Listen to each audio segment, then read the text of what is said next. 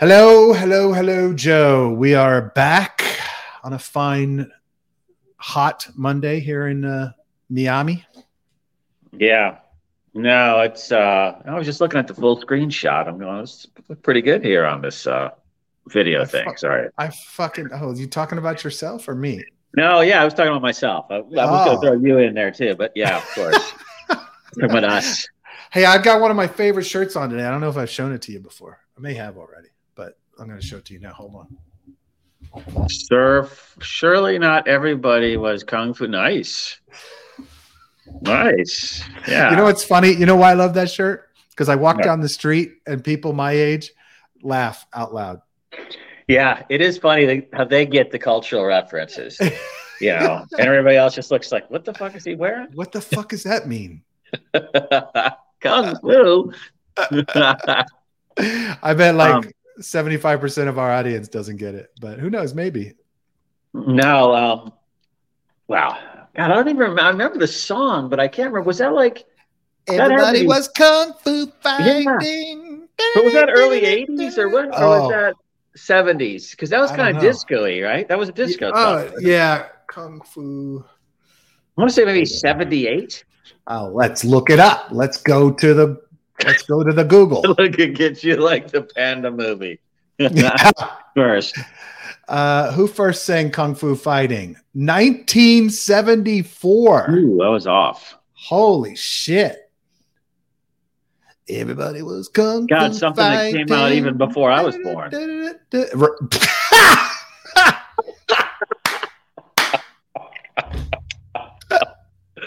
Oh, your facial expression was great on that one, man. Niblin says those cats were fast as lightning. Mm. All right. Uh, so my family avoided COVID for two and a half friggin' years. And The STD? my- that's that's yeah, because we pass STDs amongst my family members.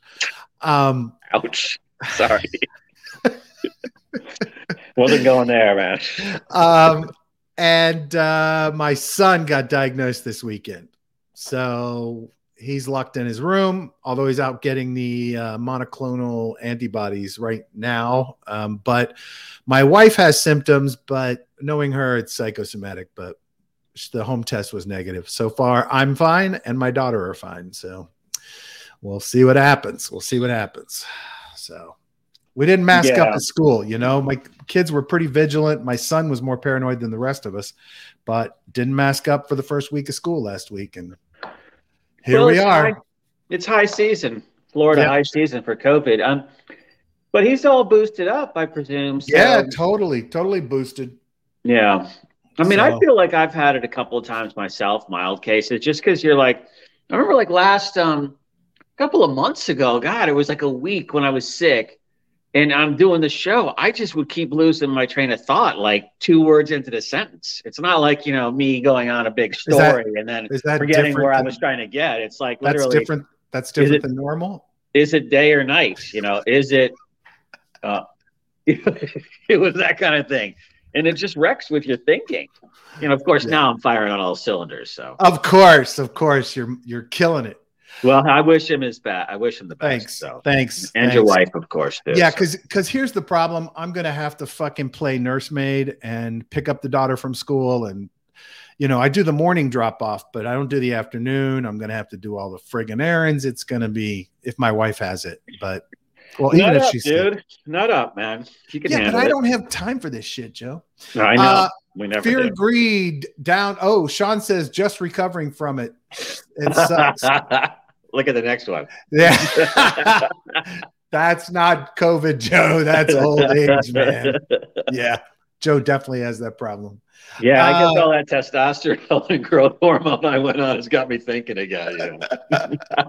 Fear and greed down to Just kidding. 29. We had a nice little plummet over the last uh, 24 hours, 48 hours or so.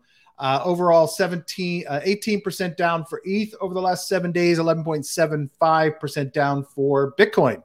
Um, but somebody remarked, I just saw a tweet, somebody saying that uh, S&P is is down much harder than Bitcoin right now. And they were doing some hopium for a, a correlation, uh, a, a discorrelation between uh, between the two. But we'll see. Look, you know, um, I'm still concerned from my from personally from the perspective of the the macro stuff, and of course, you know, we have uh, Sean really kind of giving us on the TA front that he thinks uh, Bitcoin can drop to 13. I am, uh, except for some experimentation I'm going to talk about here, all cash right now. So all all of the stables right now uh, have been for about a week and a half, except for a couple of longer term uh, staking things at the little Ethereum, a little bit here and there. But uh, for the most part, um, I'm, I'm, I'm on the sidelines. So, how about you? Joseph? Yeah, I mean, the first thing I did when I saw that, you know, everything off ten percent or whatever, I wasn't really looking a lot over the weekend. But I kept thinking about what Sean said, and I kept thinking about the bottom 12 weeks sort of um, ranging there. And I so I pulled up some charts and looked, and I'm like, you know, I mean, Bitcoin, I think off the bottom is up was up 50% a couple days ago um, from yeah. that. Um, ETH was up 100%. So to me, whether it's in that bottom range or not, it's natural. It's profit taking at this juncture. Yeah, I mean, sure. to me, I, I, sure as heck would if I came sure. in new or if I doubled down and you know been bleeding out and I got a chance to take some back off. You know, I would definitely do it. So I kind of look at that, and then I looked at that bottom 12 weeks. Um, and you know, it just looks nice and stable, like just kind of like a little surf wave in that range. But that range is 50% again on Bitcoin and 100% on ETH. So, you know, I think we just kind of are in that range. I mean, unless it goes down, of course. Um, but I think that's the well, debate. Is it still still flirting with that 200 WMA? Um, you know, line. There's that monthly candles. What is that? We're below it right now. Yeah, this is monthly. Um, What's the four hour look like? Okie dokie. Mm, I don't think this. Yeah, so that's the line right there. This is the dump. This you know last couple of days. Okay. All right. So. So uh, anyway, uh, on happier notes, you know, I talked last week about that new chain I've been fucking around with, Canto. Yeah. So, uh, in like 48 hours, they went from 1 million TVL to 50 million TVL and are now ranked 37th on all chains. Um, they've already had their first NFT rug, so they're legit for $4,000. And um, there are multiple dApps being deployed and a couple of more uh, NFT projects being deployed. But what's most fascinating to me about it is the community growth in their Discord and in Telegram has been like astronomical. Like, and everybody's chipping in, everybody's helping each other out, everybody's kind of dealing with, you know, setting up um, um, setting helping people set up their wallets and get their RPCs right and and everything else. It's been it's been a lot of fun to play with this uh, with this chain and experience it and you know just just um, enjoy the experience of something brand new kind of launching with a cool ethos. Now, if you remember, I told you guys it's um, you know fully uh, let go by the community. They have the built-in free public infrastructure, so it's got um, uh, a DEX built in, lending protocol built in, stablecoin built in, and governance built in. And they've had a ton of uh, governance um, um, proposals already voted on to start the liquidity mining, et cetera. Let me um, share this other screen I'm in. Do, do, do, Window. Here we mm-hmm. go. Uh, and so, yeah, look, I got, you know, I got a, this, most of this is, is the um, airdrop I got from playing with it, but I'm staking, validating the network through, uh, you know, uh, delegating through validators. Um, I'm, I'm uh, compounding the staking rewards that I get. It's certainly, it's currently going at 235%. And then on the LP side, um, the way it works with the LP is you set up the LP um, and you put it in. I put in a you know a couple hundred bucks, whatever, and then in order to get the rewards, you have to then um, supply it to the lending protocol. And so right now I'm doing Canto, which is their core gas token, and Note, which is their stable coin.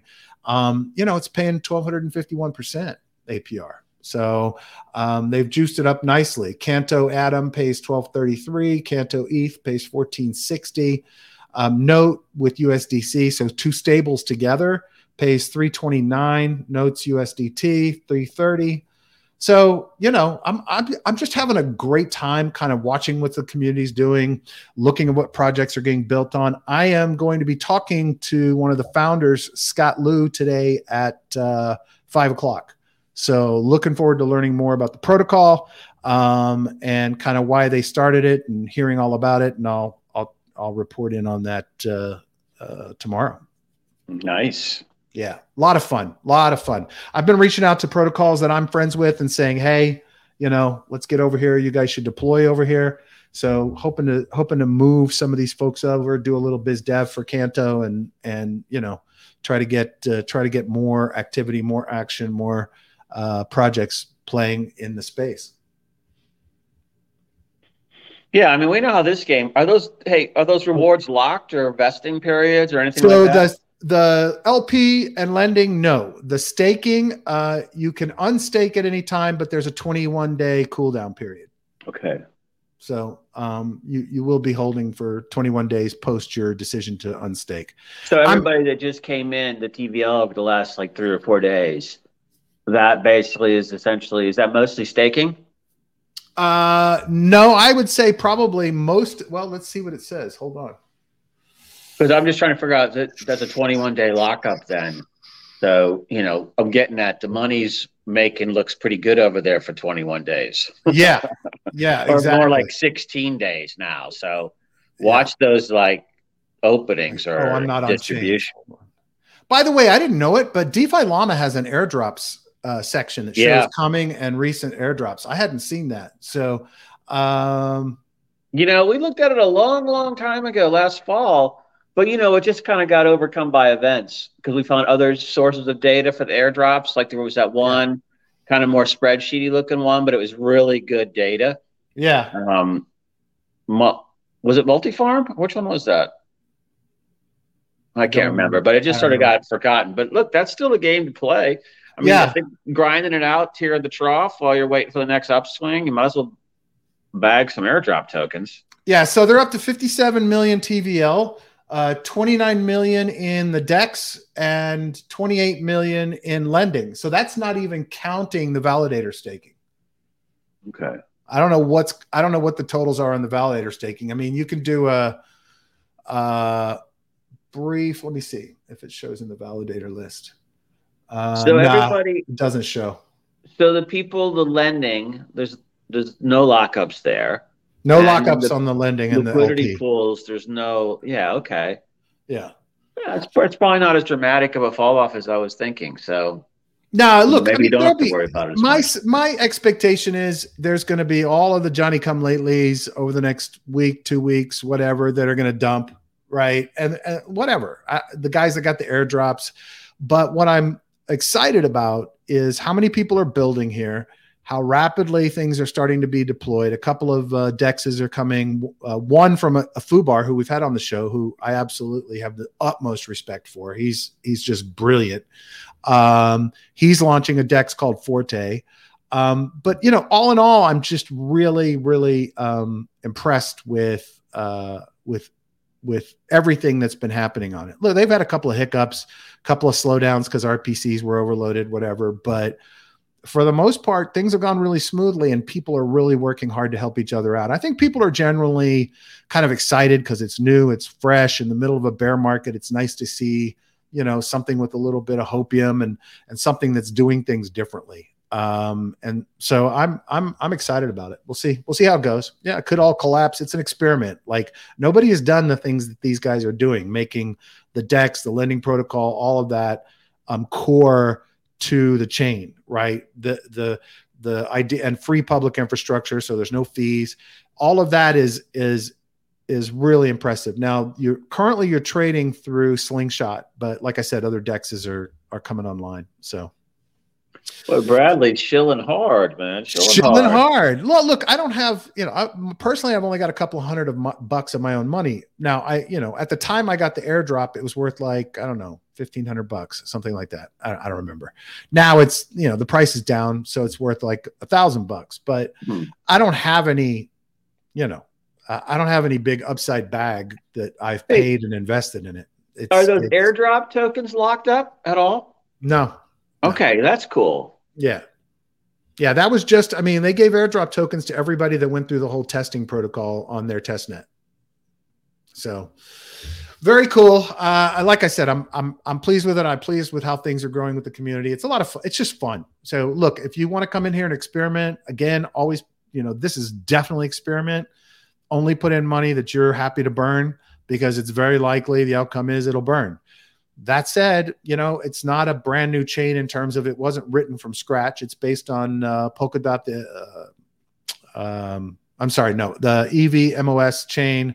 Um, it's EVM compatible. If you've got a project you're working on, you know, there's a lot of hype around this platform right now. Might be really cool to, to deploy to deploy here. So, you know, if you're a founder building something or you have something out there, you may want to consider, you know, putting it on Canto um, and seeing if you can take advantage of some of the hype. Like, you know, right now you'll be one of the first five DApps deployed on the on the platform, and there are thousands of people and a decent amount of TVL building up. So, and everyone in here wants to do more. So, anyway, it, it, it's fun. Yeah. No, you'll get a lot of free publicity. You probably cut a really good deal. Um, if you've got something turned ready to go right now, yeah, why not? Go test Yeah. it or whatever. Exactly, exactly. So good stuff. Good stuff. Yeah. It's a lot of fun. I encourage anybody that wants to play, come play because it's it's a it's a cool place to be. It's uh, I'm having. a well, good- great find, by the way. Great find. Yeah, yeah, well, you know, Twitter. Tw- It's my Twitter addiction. Yeah, you're this one of those high powered influencer guys. Yeah, sure. So, you know, it's like they just come around.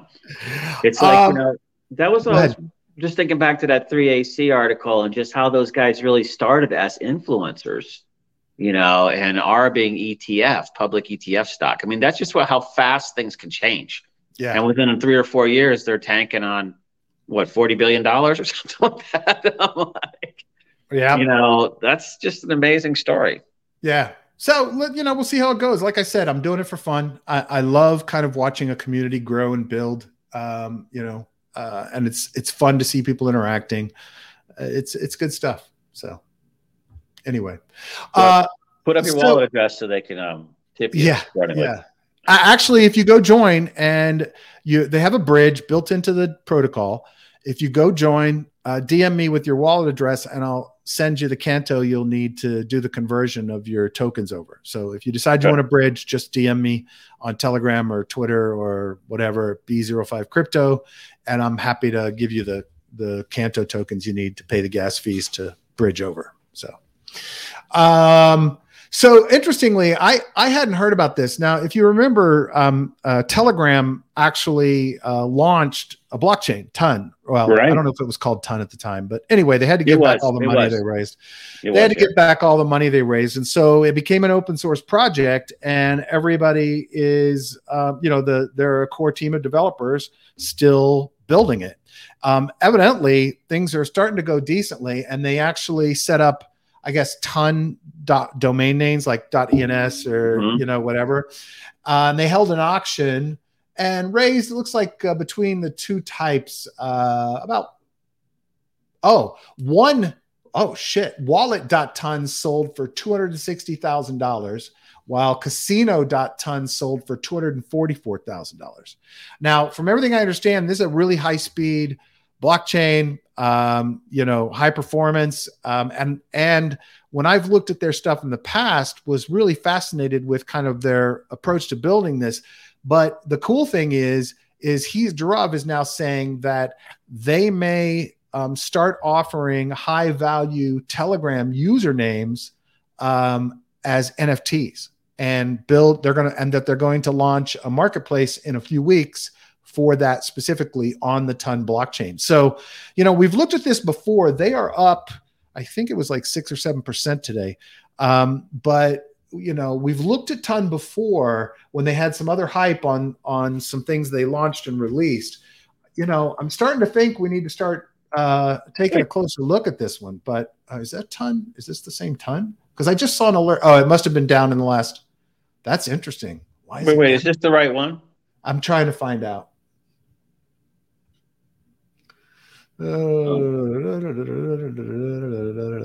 I don't know. Where does it describe it? Oh, here. I'll do over here with the website addresses. Oh, doesn't look like it. That's not the right one. If the website uh, doesn't have a secure certificate, what do you think? Yeah, not likely. Try it again. Let's see what we can find. This tokamak, ton token. Toncoin. Here ton we go. Coin, yeah. I think this is it. Yeah, ton.org. There we go. So up, uh, well, it says down 14.75%. No. Well, that's weird. Why does it say up 11.10% but down 14.75% here? Does that make uh, sense? Oh, it was uh I guess it was cached. Yeah. Oh, or that's some serious fluctuations. It went back to 10.7 and then went back to down 13. Let me look at the chart. What the fuck? Oh, no, it's up. Look at that shit. Yeah, yeah. 113 to 129. Uh, 16, 16 cents. Yeah. So, you know. Click, click the three month. Click the three month up there instead of 24 hour. Click three month. Oh yeah, back to back to where it was in June and below where it was in uh, May. So yeah.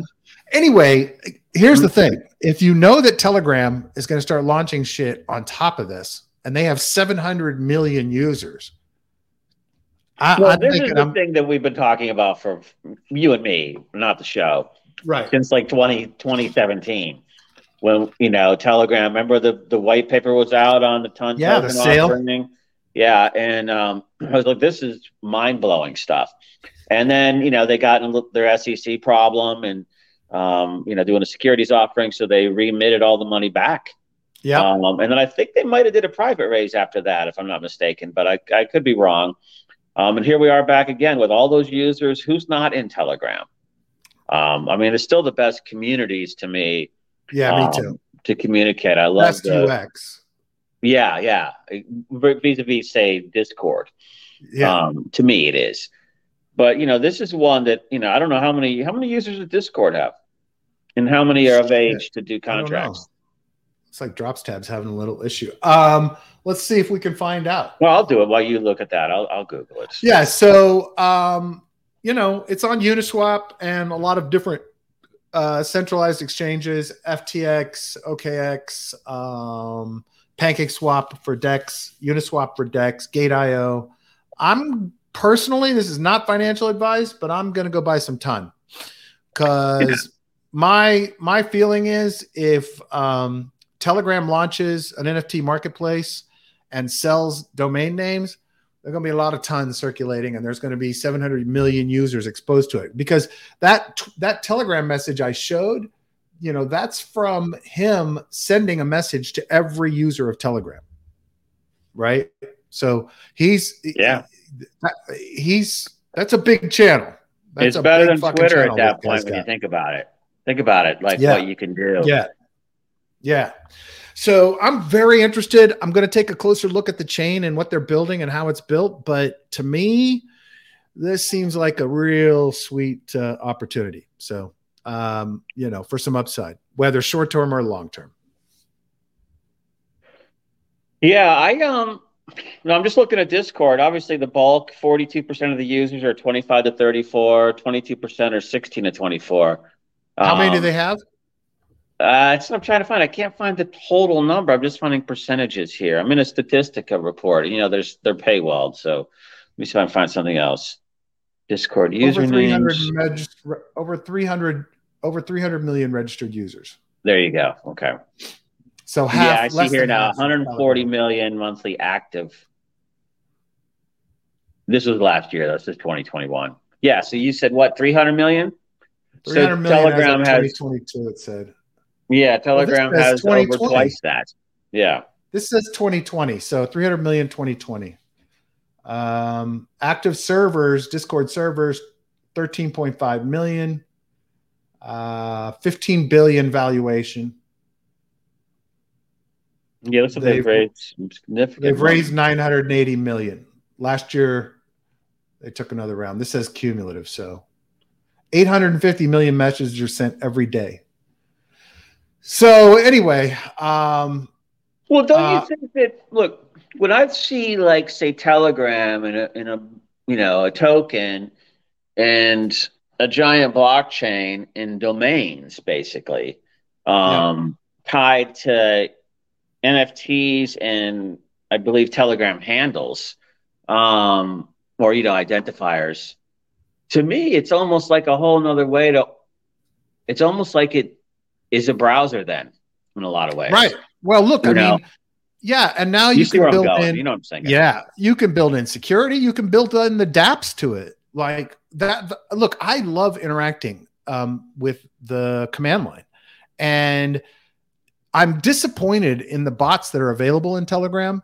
But mm-hmm. the idea of being able to do everything or a lot of things DeFi related in Telegram to me is very appealing.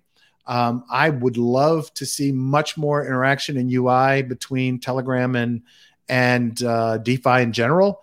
So Ton has a, sh- a just a, a ton of opportunity. yeah, um, I mean, um, look, think about if they did. I mean,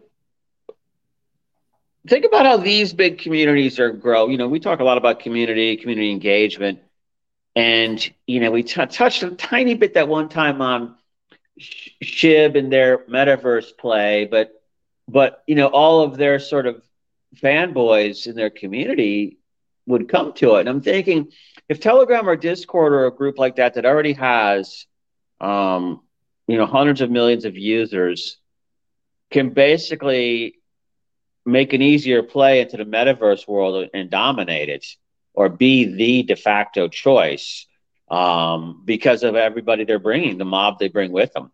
And this type of functionality in Telegram, it's like every, who doesn't? I guess everybody knows about Telegram, but what you can do in it versus the other ones, um, you know, these can be giant plays going. These can be the Apples and. Googles of the next wave easily. Yeah. Um, with what they have. I mean, of course, they'll get bought before that.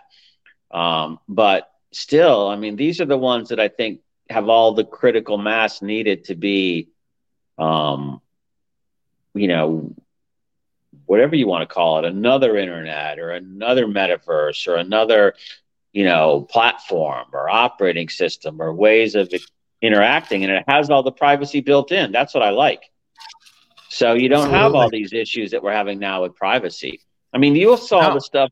I had pulled up a link somewhere on this sent the discussion going on now about the U.S. central bank coin, and that Garland has to make a decision by September 5th with guidelines. And you know, 25 countries are already doing it. You know, these stable yeah. coins, central bank coins, and and to me, one of the big concerns of it all is privacy. And Absolutely. so, you know, they're clarifying all this. But to me, I, you know, we've been on the privacy bandwagon for a while, but I would advise everyone to really think through again how much data you're leaving laying around behavioral data that can be used to tailor pitches towards you.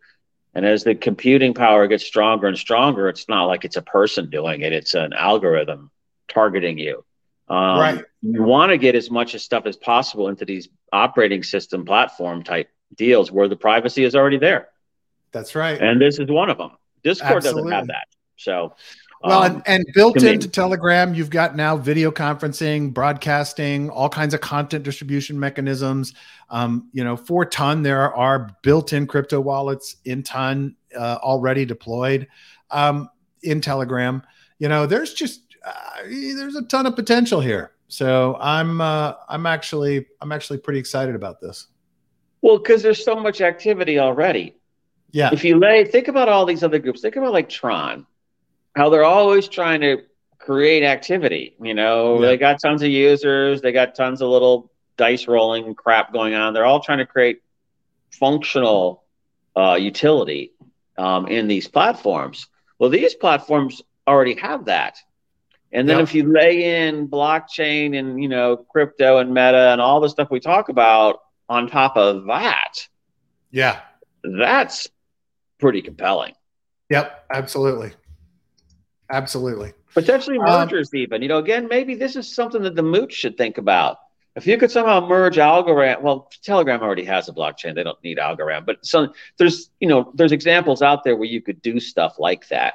Um, Someone trying to really resurrect one of these, you know, zombie chains, whether you know, um, Cardano, Stellar, Tron, you know, all the 28, 2017 darlings. Yeah. There might be a play there, but Yeah. but this Oh, is I like this a lot. absolutely. Absolutely. Wait, Um, let me uh, go to the next thing, Joe. So Canto, Telegram, uh, ETH staking is accelerating in advance of the merge. So, you know, uh, that's good. Uh, growing in the number of deposits and contract addresses, everything. Um, I think that, uh, you know, I really think that two things are driving that. People want to get their free proof of work tokens, whatever, from those grifters. And then, um, uh, I think people think there's going to be a bounce and they want to earn an extra four to five percent of ETH from staking and securing the network. So uh, anyway, uh, I'm So glad to see the everybody growth. who's everybody who's bought and staked can't be selling right now, right? That stuff's locked for six months. That's locked at, at Okay. least six months post merge. At least. Okay. We, we don't know how long it'll be yet because it's got to wait for an upgrade to go. So what's interesting then to me is that so other people are selling that aren't staking, um, and yet the staking volumes are going up. So it Yeah. tells me people are buying as well. Yeah. You know, I mean, obviously not as much as the selling, but people are looking at this price dip and looking at its opportunity. Okay, I, the ones who think they've missed are now are like, okay, now I'm going to buy and stake. Yeah. So otherwise, where would the volume be coming from other than people just having wallets full of ETH and deciding to stake today versus you know months ago? So I think that's a positive, very positive thing to see. Absolutely. Absolutely. Um, do, do, do. Oh, so I saw this tweet. I just I just finished listening. You know, when I drive, I listen to books, right? I just finished reading, listening to this awesome book called The Infinite Game. And I, I don't think there's a model for business that better fits DeFi than this book. I highly recommend it uh, by Simon Sinek. Um, it's actually based on a book uh, by another guy. I can't remember the name of it. But anyway, it's an application of a concept to businesses. And the, the essential message is of having a mission based focus, breaking out of kind of the quarterly short term incentives, um, uh, aligning your team around a full cause and a mission as opposed to, um, you know, short term gains on stocks, et cetera.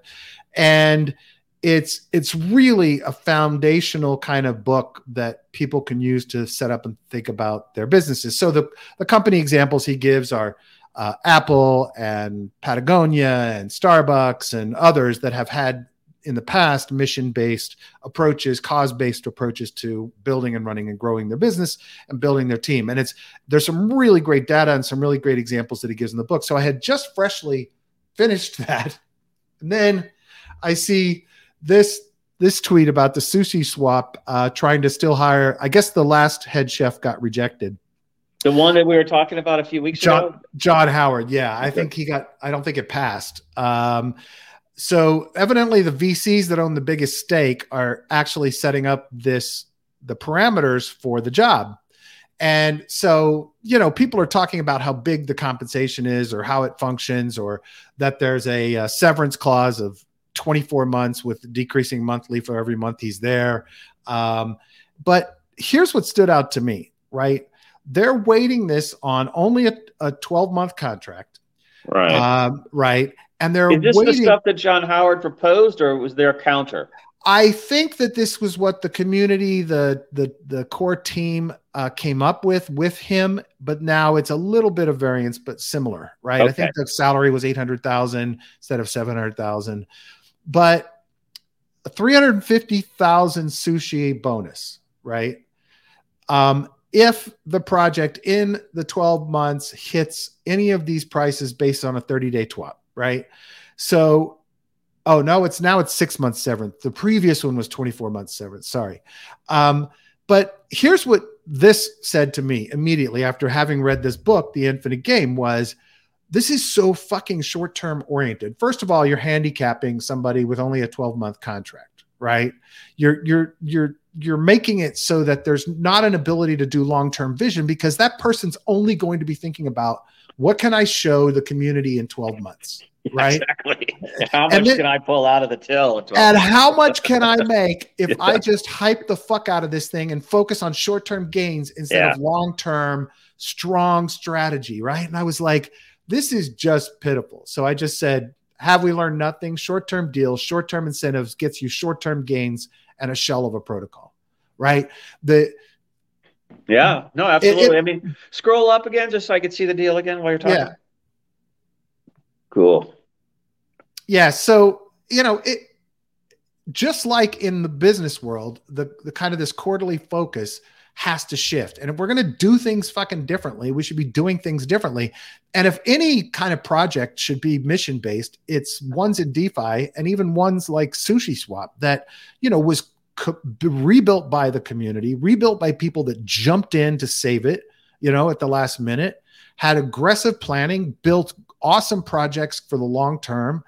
And eh, eh, I, I just, so what we know is that the proposal was written by the two biggest or the salary the compensation model was bitten, written by the two biggest holders the two biggest whales which are both vcs right?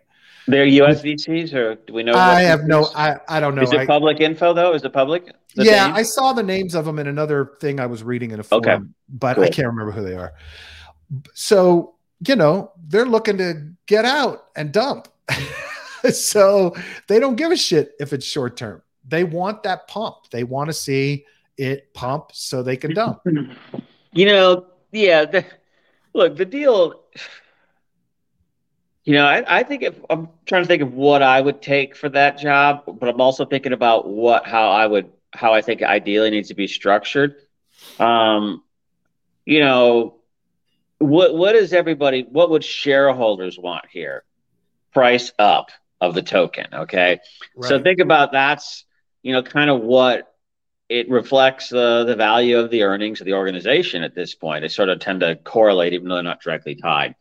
So the salary, I don't know, that, that seems a little high to me yeah. for someone there. I mean, for an incentive based deal, you know, what's it at a buck 10 or something right now, or a dollar four?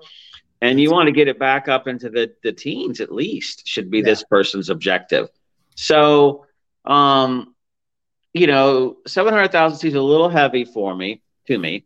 Um, and then the three hundred fifty thousand dollar or three hundred fifty thousand token roadmap bonus, yeah, seems like you know moot when you look at the next section, which are the bonuses. Now I can't see it because you switch I'll screens, but it's the one where it has sort of the the ladder We hit different price targets. Right. I mean, right. that's where I would put everything, but I wouldn't be look two hundred, you know, two hundred thousand at five you know, 180,000 at seven, 160,000 at nine, 120,000 at 11, 100,000 at 13, and then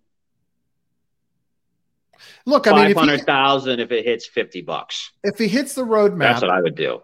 Yeah. And if he hits the roadmap and then he hits this, it's, I mean, there's already, that's 1.2 million sushi. Right? The roadmap is just kind of like and, a, it's too much of a distraction because one, two, zero, zero, one, two, three. He's going to be fighting um, over okay, what are the milestones? That's fifteen you know? million six hundred six hundred thousand dollars if he hits thirteen. Yeah, but I would put one more layer in there. I would drop all those numbers. I'd hit one more layer up super high. Like, what does he get if it hits fifty? You know, right? Yeah, yeah, yeah. But you here's know? the here's the thing I'm concerned about. That I would bracket these out longer term and I want them to build. I, I really would rather. I'm fine with incentivizing on price, but I want a longer time frame than 12 months. I think so. Yeah.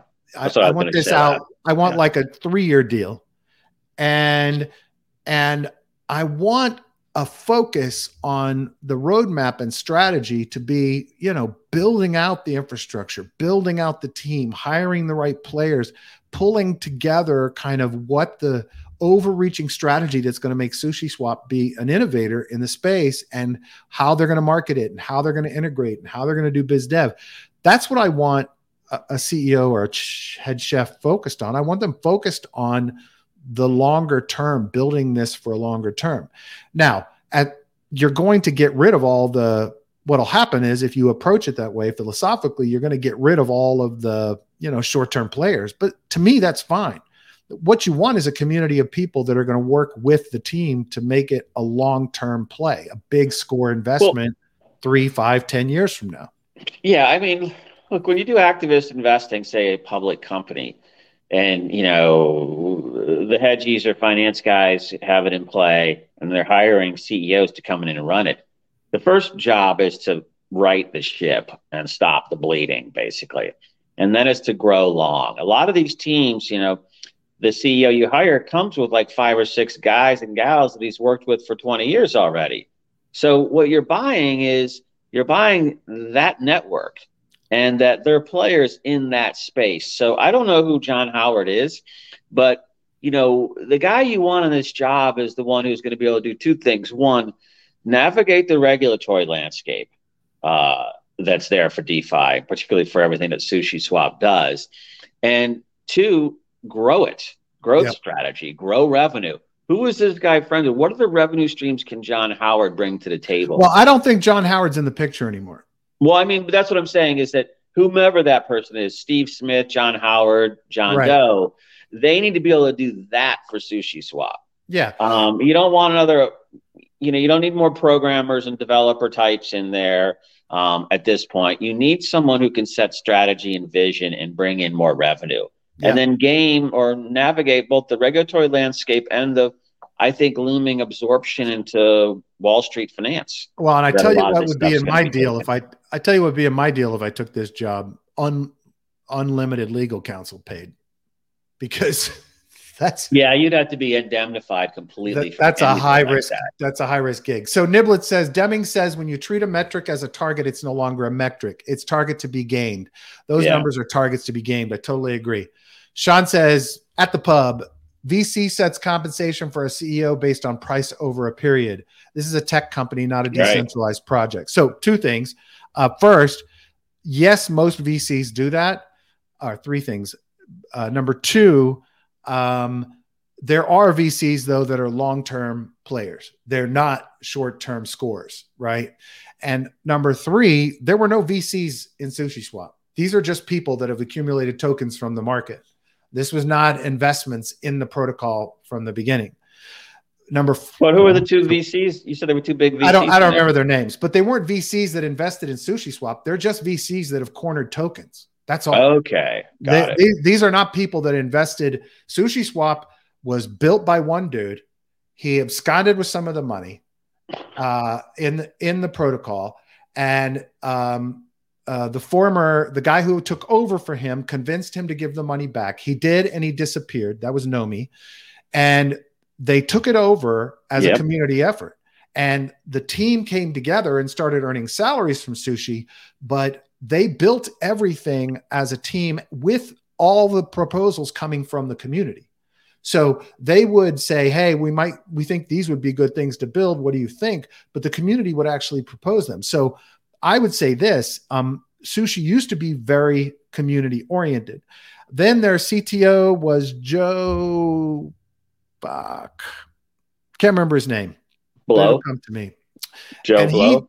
He, he tried, he was hired specifically to come in and try to organize the tech team and put in development processes, etc. He tried to set up a structure like this with, you know, team, CEO, et cetera, et cetera.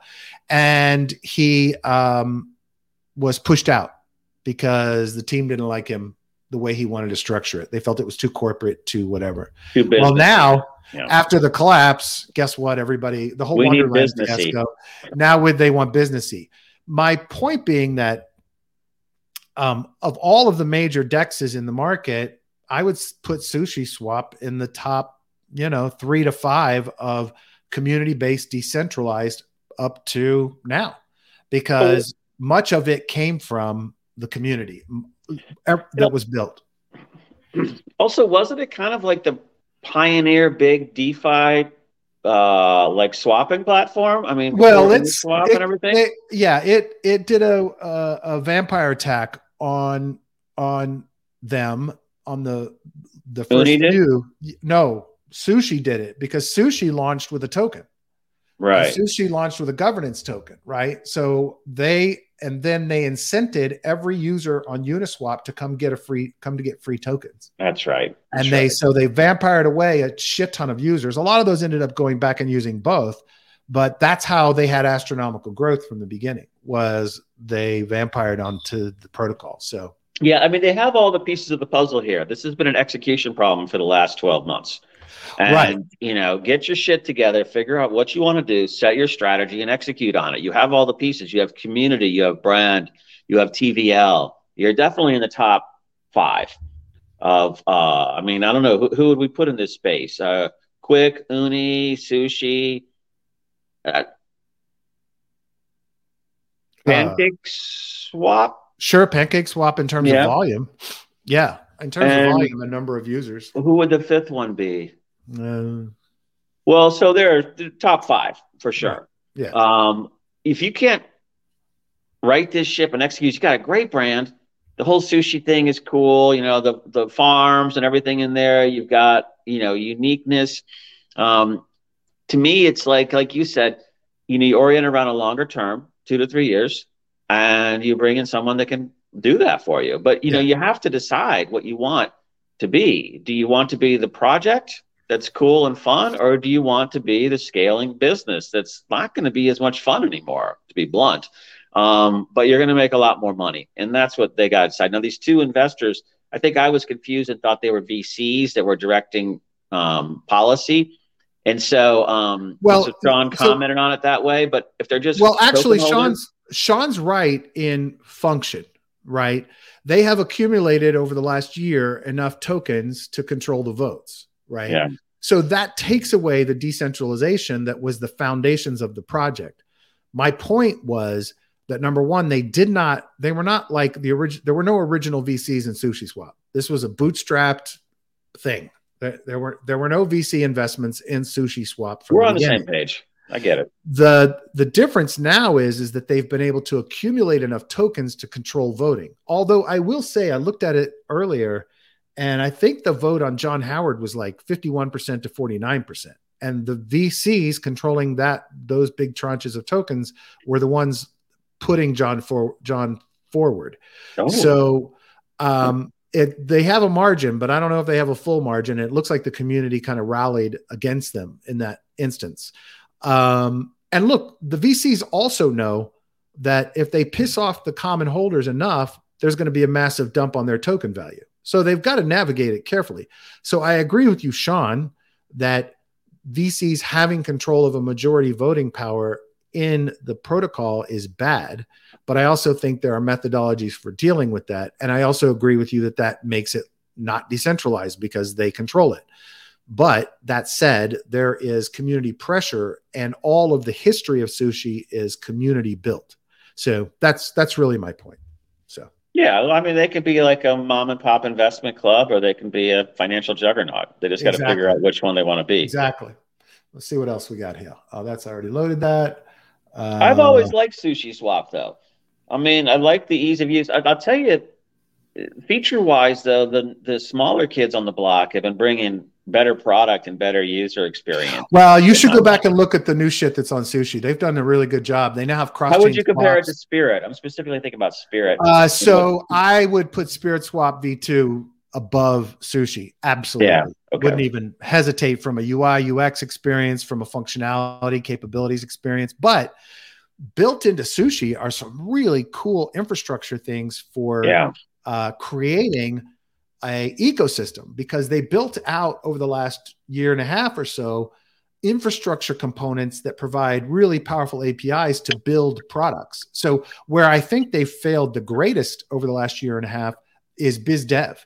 I think that's where they fucked up is they haven't done a good enough job recruiting developers to utilize the platform components that they've built that makes it easy, cool, safe to build protocols and dApps on their platform. That's where I would have focused a shit ton of time is getting a lot more protocols integrated into the platform. So, or training a bunch of devs to use their stuff and have them build new stuff on it. But they've been anyway. spending all their time trying to find a CEO and hiring and firing. Yeah, and find a CEO, yeah. get over the controversy of the people they had to fire who were fucking around doing some shady shit. You know, just normal shady shit in DeFi. God. Yeah, who could believe it? Surprise. Ronin hackers transferred stolen funds from ETH to BTC and then used the sanctioned mixers on the BTC blockchain, Bitcoin blockchain. So I just thought that was interesting considering the tornado cash shit. Uh, the so the North Koreans are also using uh, the already sanctioned uh, BTC mixers. Wait, so okay, so how is that? Which which point?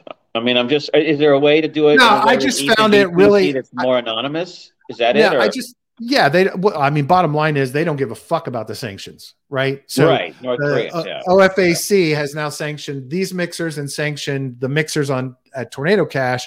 But the bottom line is the people that they're actually trying to fucking stop, the North Koreans, don't give a fuck.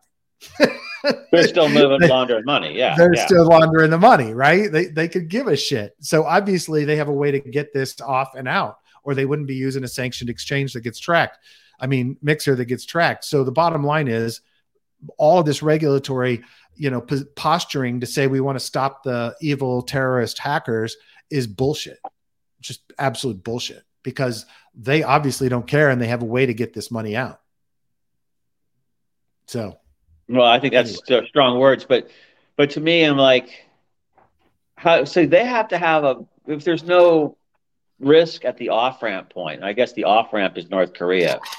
Then they got to have likely. a bank there that's converting it into dollars for them or something. You know, North Korean bank or something Somewhere. to that effect.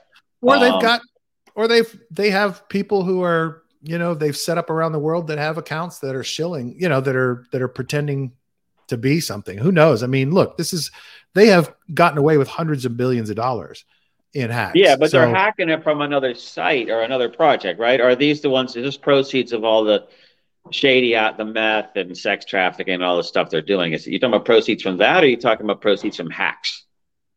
Hacks. Yeah. Exploits. Okay. Yeah. So they yeah. could still, yeah. So see, it's hard to stop them because you know anybody else like you or me or the who are the the couple that got busted in New York or whatever with that hack from a couple years ago. Yeah. You can't get it into cash where you can spend it, or you can't get it into a, fucking thing with it. Yeah, but they can. But are they really? Because it's draining their foreign currency reserves then, and then the North Korean Treasury is holding the crypto still. Or they have people set up around the world that you know take out and just wire it all back. Yeah. yeah. Who knows? I mean, I have no idea, but obviously they don't give a shit if something's on the sanctioned list. So no, well, that's you can't. If you, I mean, you can only snatch them when they're out of the country at that point. If they want to yeah. sit in North Korea, go figure. yeah, but I mean, I think the real point here is is the pretense was that the reason that the government is sanctioning these uh, these mixers, these Bitcoin and Ethereum, yeah, is to stop, you know, evil North Koreans and terrorists from being able to get to their money. But guess what? Doesn't matter. And look, the sanctions on banks haven't mattered either. Look at the Panama Papers, right? I mean, there's always a way around for the bad guys. Always. They always find a way. They find somebody to bribe. They find, you know, whatever they do uh, to defeat the system, whether it's crypto or fiat or whatever. So, anyway. Uh, so here's some here's here's a here's some great uh, from CoinDesk uh, example of uh, lack of analytical thinking. Uh, the the Voyager customers uh, filed. How much did they lose? How much did Voyager lose? Uh, I don't remember what the total was. Hold on. Billions, so billions, basically. You know, yeah, hundreds yeah. of millions. Yeah, yeah, yeah, yeah. I don't know what the final total was, but they uh, their attorney, Voyager customers' attorney, filed documents rejecting uh, the $1.9 million to pay retention bonuses to 38 critical employees that include uh, technical infrastructure, legal, et cetera, et cetera. And I'm just hmm. like, I, I'm just thoroughly amazed at the naivete of people in this space or people who have invested because if you don't retain those fucking people, you're not getting jack out of this. People. Yeah, it's all going to disappear. when they leave, like, it's vaporizing. I understand you're pissed off. I understand your money's locked up. I now discovered a, a relative has a, a, sizable amount of money locked at uh, Celsius, and she's pissed off. Um, but you you've got to do the nuts and bolts shit to retain people because here's what happens in a company when it files chapter 11 everybody says let me pull off the word doc update the fucking resume and get the fuck out of this sinking ship and the only yeah. way you keep them is you give them a nice big chunk of money to stay around long enough for you to salvage shit and try to relaunch or get acquired and I, I just I, I'm amazed at the people. I mean, think about what this took. Entire conversations about we want to reject this, conversations and paying an attorney to submit this rejection of it. All nobody in that group is thinking about the fact that this is a really stupid fucking thing to do.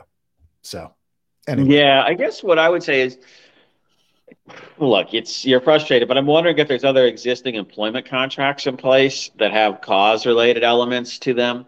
Um, do they feel like yeah, they already they got those employees to, locked up? They can't. Well, they wouldn't have asked for the 1.9 million if they had them locked up. No, right? I'm saying yeah, but I think that's my guess is the 38 employees are probably going to be the senior people on the team. All right, the well, CEO they, is definitely I in that mix. Said, I think what it said. Da, da, da,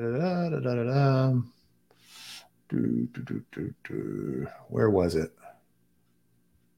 Non-exec the employees were described as being non-insider apparently meaning non-executive employees.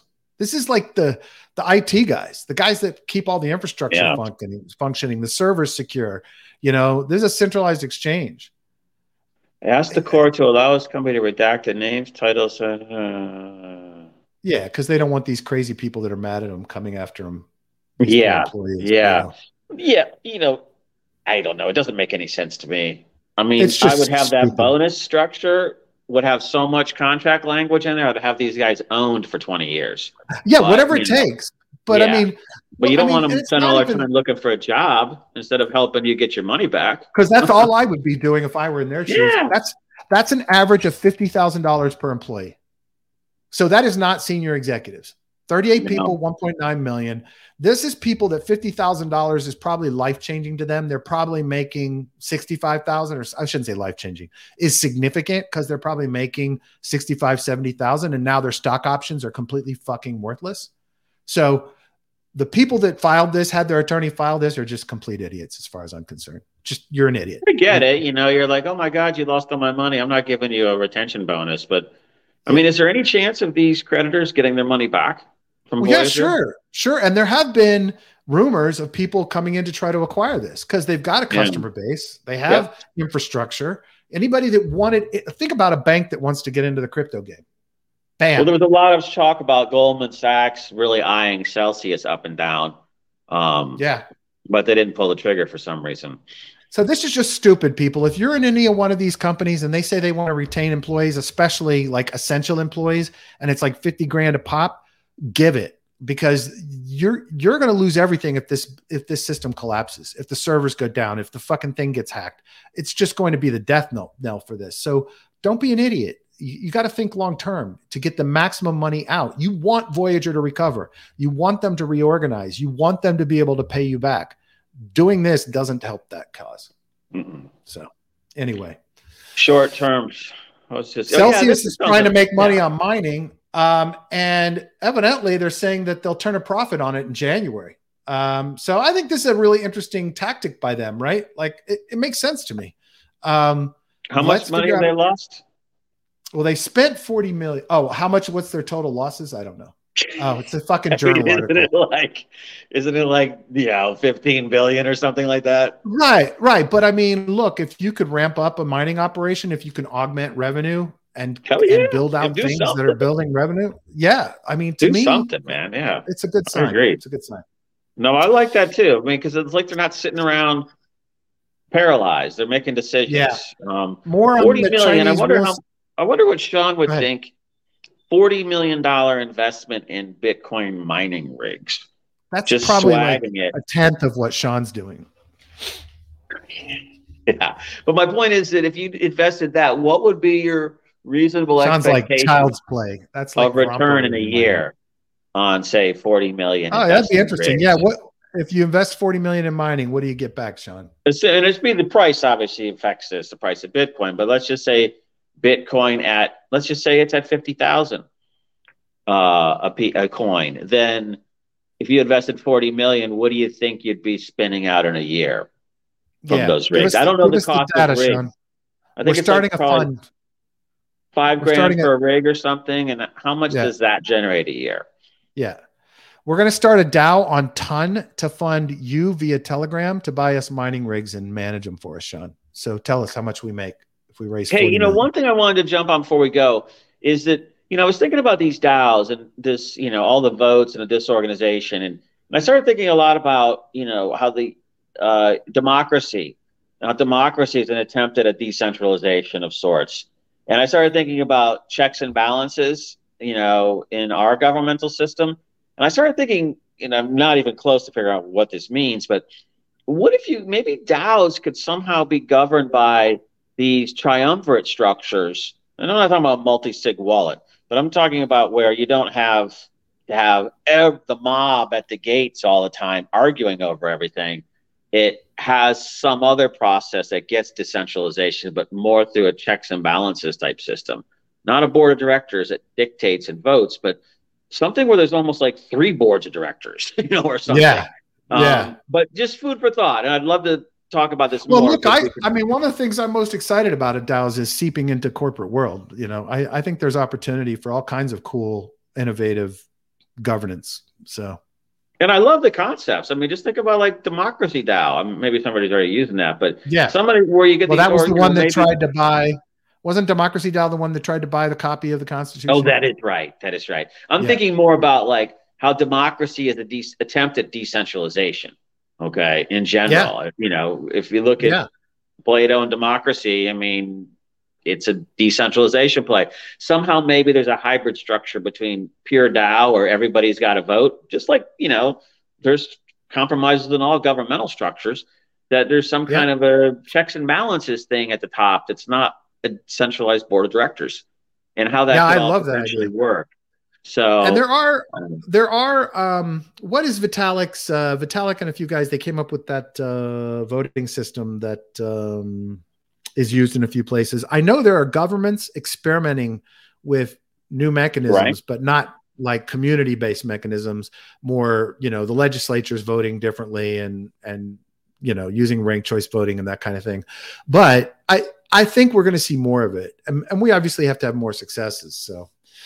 China's yeah. real estate market is considered the most important sector in the world. The total value stands at 60 trillion, more than the entire US equity market and two times our housing market. It's unraveling now with S&P predicting a 30% drop, one and a half times worse than the 2008 crash.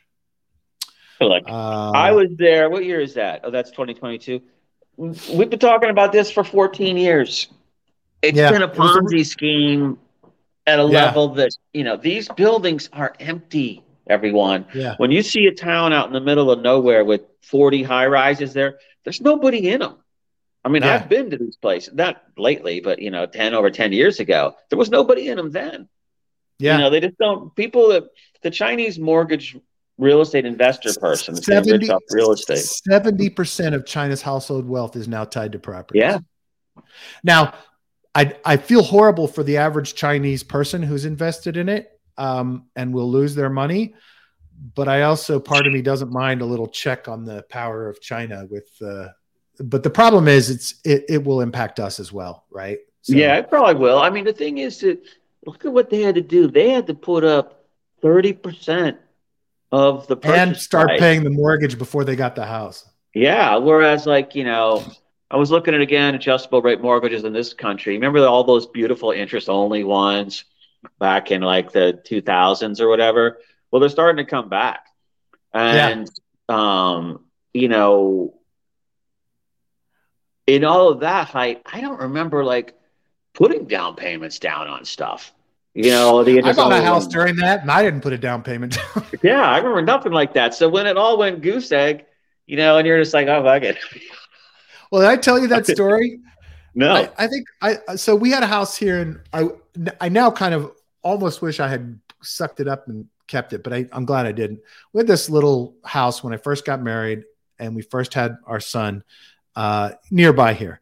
Uh, I and it was already way over. the market was already heated, right? But the nothing. There was no inkling of the coming crash, and I'm not a real estate guy anyway. So it was like a little bit over four hundred thousand dollars for the house, right? This was uh, well, you know, 2007. yeah. so, oh yeah. So high, sell low. So, but my wife was pregnant, nesting. We had. Yeah, she's not getting her out. She's not. There was no patience. There was. You must get a place. So bought this house, got the mortgage. Didn't. I mean, it was like, you know, sign here, sir. Yeah. you know, there was. Oh yeah, nothing. you got some cash, there, some assets, blah blah blah. There was nothing. No money down. So I'm making the payments, and the whole thing crashes. And I came home. The you know plummeting value, hundred thousand dollars in months in value lost. Yeah. Then it was at half. Uh, at some point, I came. I came home. I was working for somebody else at the time. I came home and I said, I told my wife, I said, I'm I'm not I'm not going to make the mortgage payment anymore. And she said, What? I said, I'm not making the mortgage payment anymore. And she said, Why? Well, I said, Because she goes, Well, can we why? Did you lose your job? Can we are we poor? Can you not afford it? I said, No. Are we poor? I I might as well take the money out of my paycheck and set it on fire because it yeah, would have more value bad. Yeah. than what I'm putting into this house that's going into the gutter.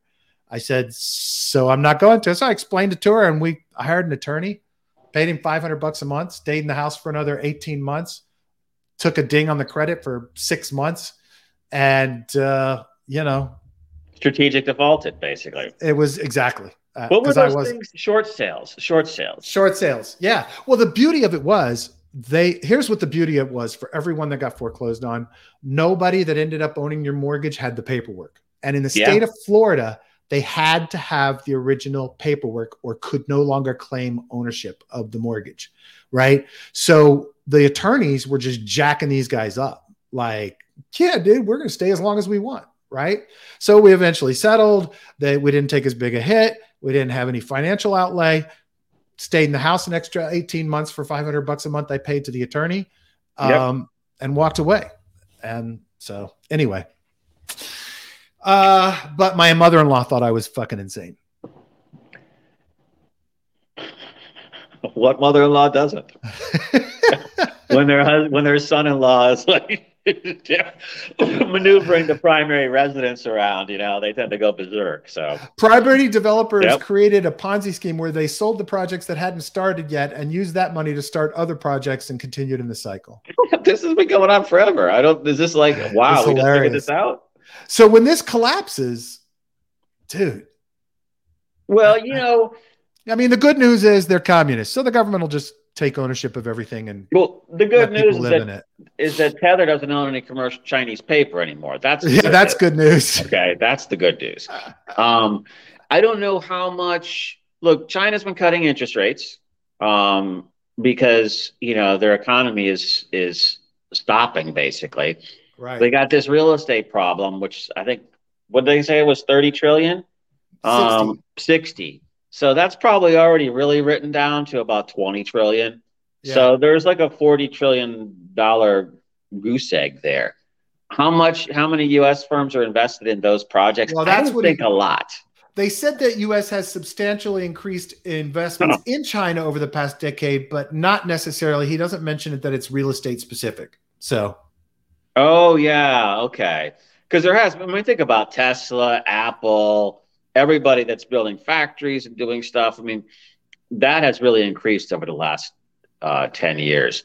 Right. Um, the real estate developers, though, related companies, Tishman Speyer, um, uh, there's a bunch of other names I just can't remember off the top of my head. Hines, I think, is one, and they were doing big, giant projects there, but they wouldn't be in the construction side. Right. They would be financing people. So. I would suspect they've already seen the writing on the wall and have been pulling us. I don't know. Uh, and plus, all the U.S. Chinese Chinese companies delisting from U.S. exchanges. Um, it's a it's a big problem, but you know they're going to have a capital flight problem too, of money floating out to the U.S. and Europe. Yeah. So you know, I, I mean, I'm not saying I w- wish ill will on anyone, but you know, I don't mind seeing them get kicked in the gut a couple times. Why not? They're acting like Yeah. fools. Exactly. So, So my buddy Sam Kazemian, founder of Frax, genius, you know, God damn, he looks. protocol developer, uh, chose violence on Saturday. Um, FEI Protocol, um, after the exploit, there was a vote by the community. They agreed to pay everybody back and make everybody whole. Um, and it is now uh, reneging on that, did another vote to replace that vote. And essentially, um, the people they aren't making whole are the Olympus. Uh, there were like three or four other projects. Um, they're only going to give them two to percent to three percent back. They're not going to take away. They're not going to take the money out of the collateralization of the protocol, and they are rewarding uh, founders with big giant chunks of money. Um, and so Sam did this thread. I'll put it in the links. We need to wrap it up, but I put Yeah, I was just links. looking at the clock. I'm like, oh, but- was so much fun. yeah, um, but um, they're basically fucking over, you know, the communities of these other protocols, including Frax and Olympus. Um, and uh, basically, he called them out. And I messaged Joey at uh, at FEI and said, "Hey, what's up here, buddy? You wanna you wanna come on and chat?" Because I had interviewed him just prior to the exploit, like two days before.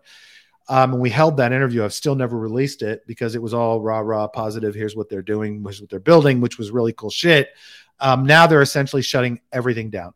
Uh, so FEI and Rari are basically going to, if this proposal passes, reimburse uh, the average holder, uh, give a pittance out to these projects that lost millions and millions of dollars. Who, you know, Sam and Olympus were Frax and Olympus were huge supporters of FEI and Rari of the merger. They went in and built liquidity platforms for them. They invested a shit ton of money buying up their tokens to support them, and now they're basically fucking them uh, for Wow. the founder. So I don't know all the details from their side of the story. I'm just knowing what what Sam is is complaining about, but they document in detail a lot of the data and numbers around it. Um, and I consider Sam a pretty trustworthy dude. So anyway, we got other shit to cover. I'll cover it another day. I just wanted to make sure and mention that. Um, but Let's keep that around to- for tomorrow too. I'd love to talk more Yeah. about this one. So well, and I'll, I, I've got a little more data and info on this. So yeah, we'll talk about it tomorrow. But thank you everybody for listening and watching. Thank you, Niblets, Sean, Jay, for participating. We always love your comments. We appreciate everyone getting engaged. We love to share what you think and what you're saying. Uh, Sean has uh, ghosted us on the mining, Joe. I don't think we're going to get a piece of that action. yeah, Um, probably been overwhelmed by the his Guinness mining operation. You know? Well, I and I also think he's a little annoyed with on the whole sushi discussion, but you know that's cool. We Sean and I do this on a regular basis, so it's all good. Love the guy. Love you, Sean. Drink one for me, buddy. Um, please rate and review us on Apple Podcasts. It really helps us spread the word. Also, hit the little bell on YouTube so you get alerted when new episodes coming out. We always appreciate your feedback, your ideas, your critiques, things you like, things you don't like. Um, I know everybody wants me to put timestamps on it. I started it. I had three in uh, on this episode for the first time, and then lost track. So didn't do it. Uh, so I will try again tomorrow, but it's a difficult thing to do while you're trying to keep a train of thought. Thanks everybody for listening. Joe, have a great afternoon. Love you all. Appreciate you. Bye, Joe. Bye, buddy. Thanks, everyone. I'll call you later on. All right. Or Cool. We'll talk after the show ends. All right.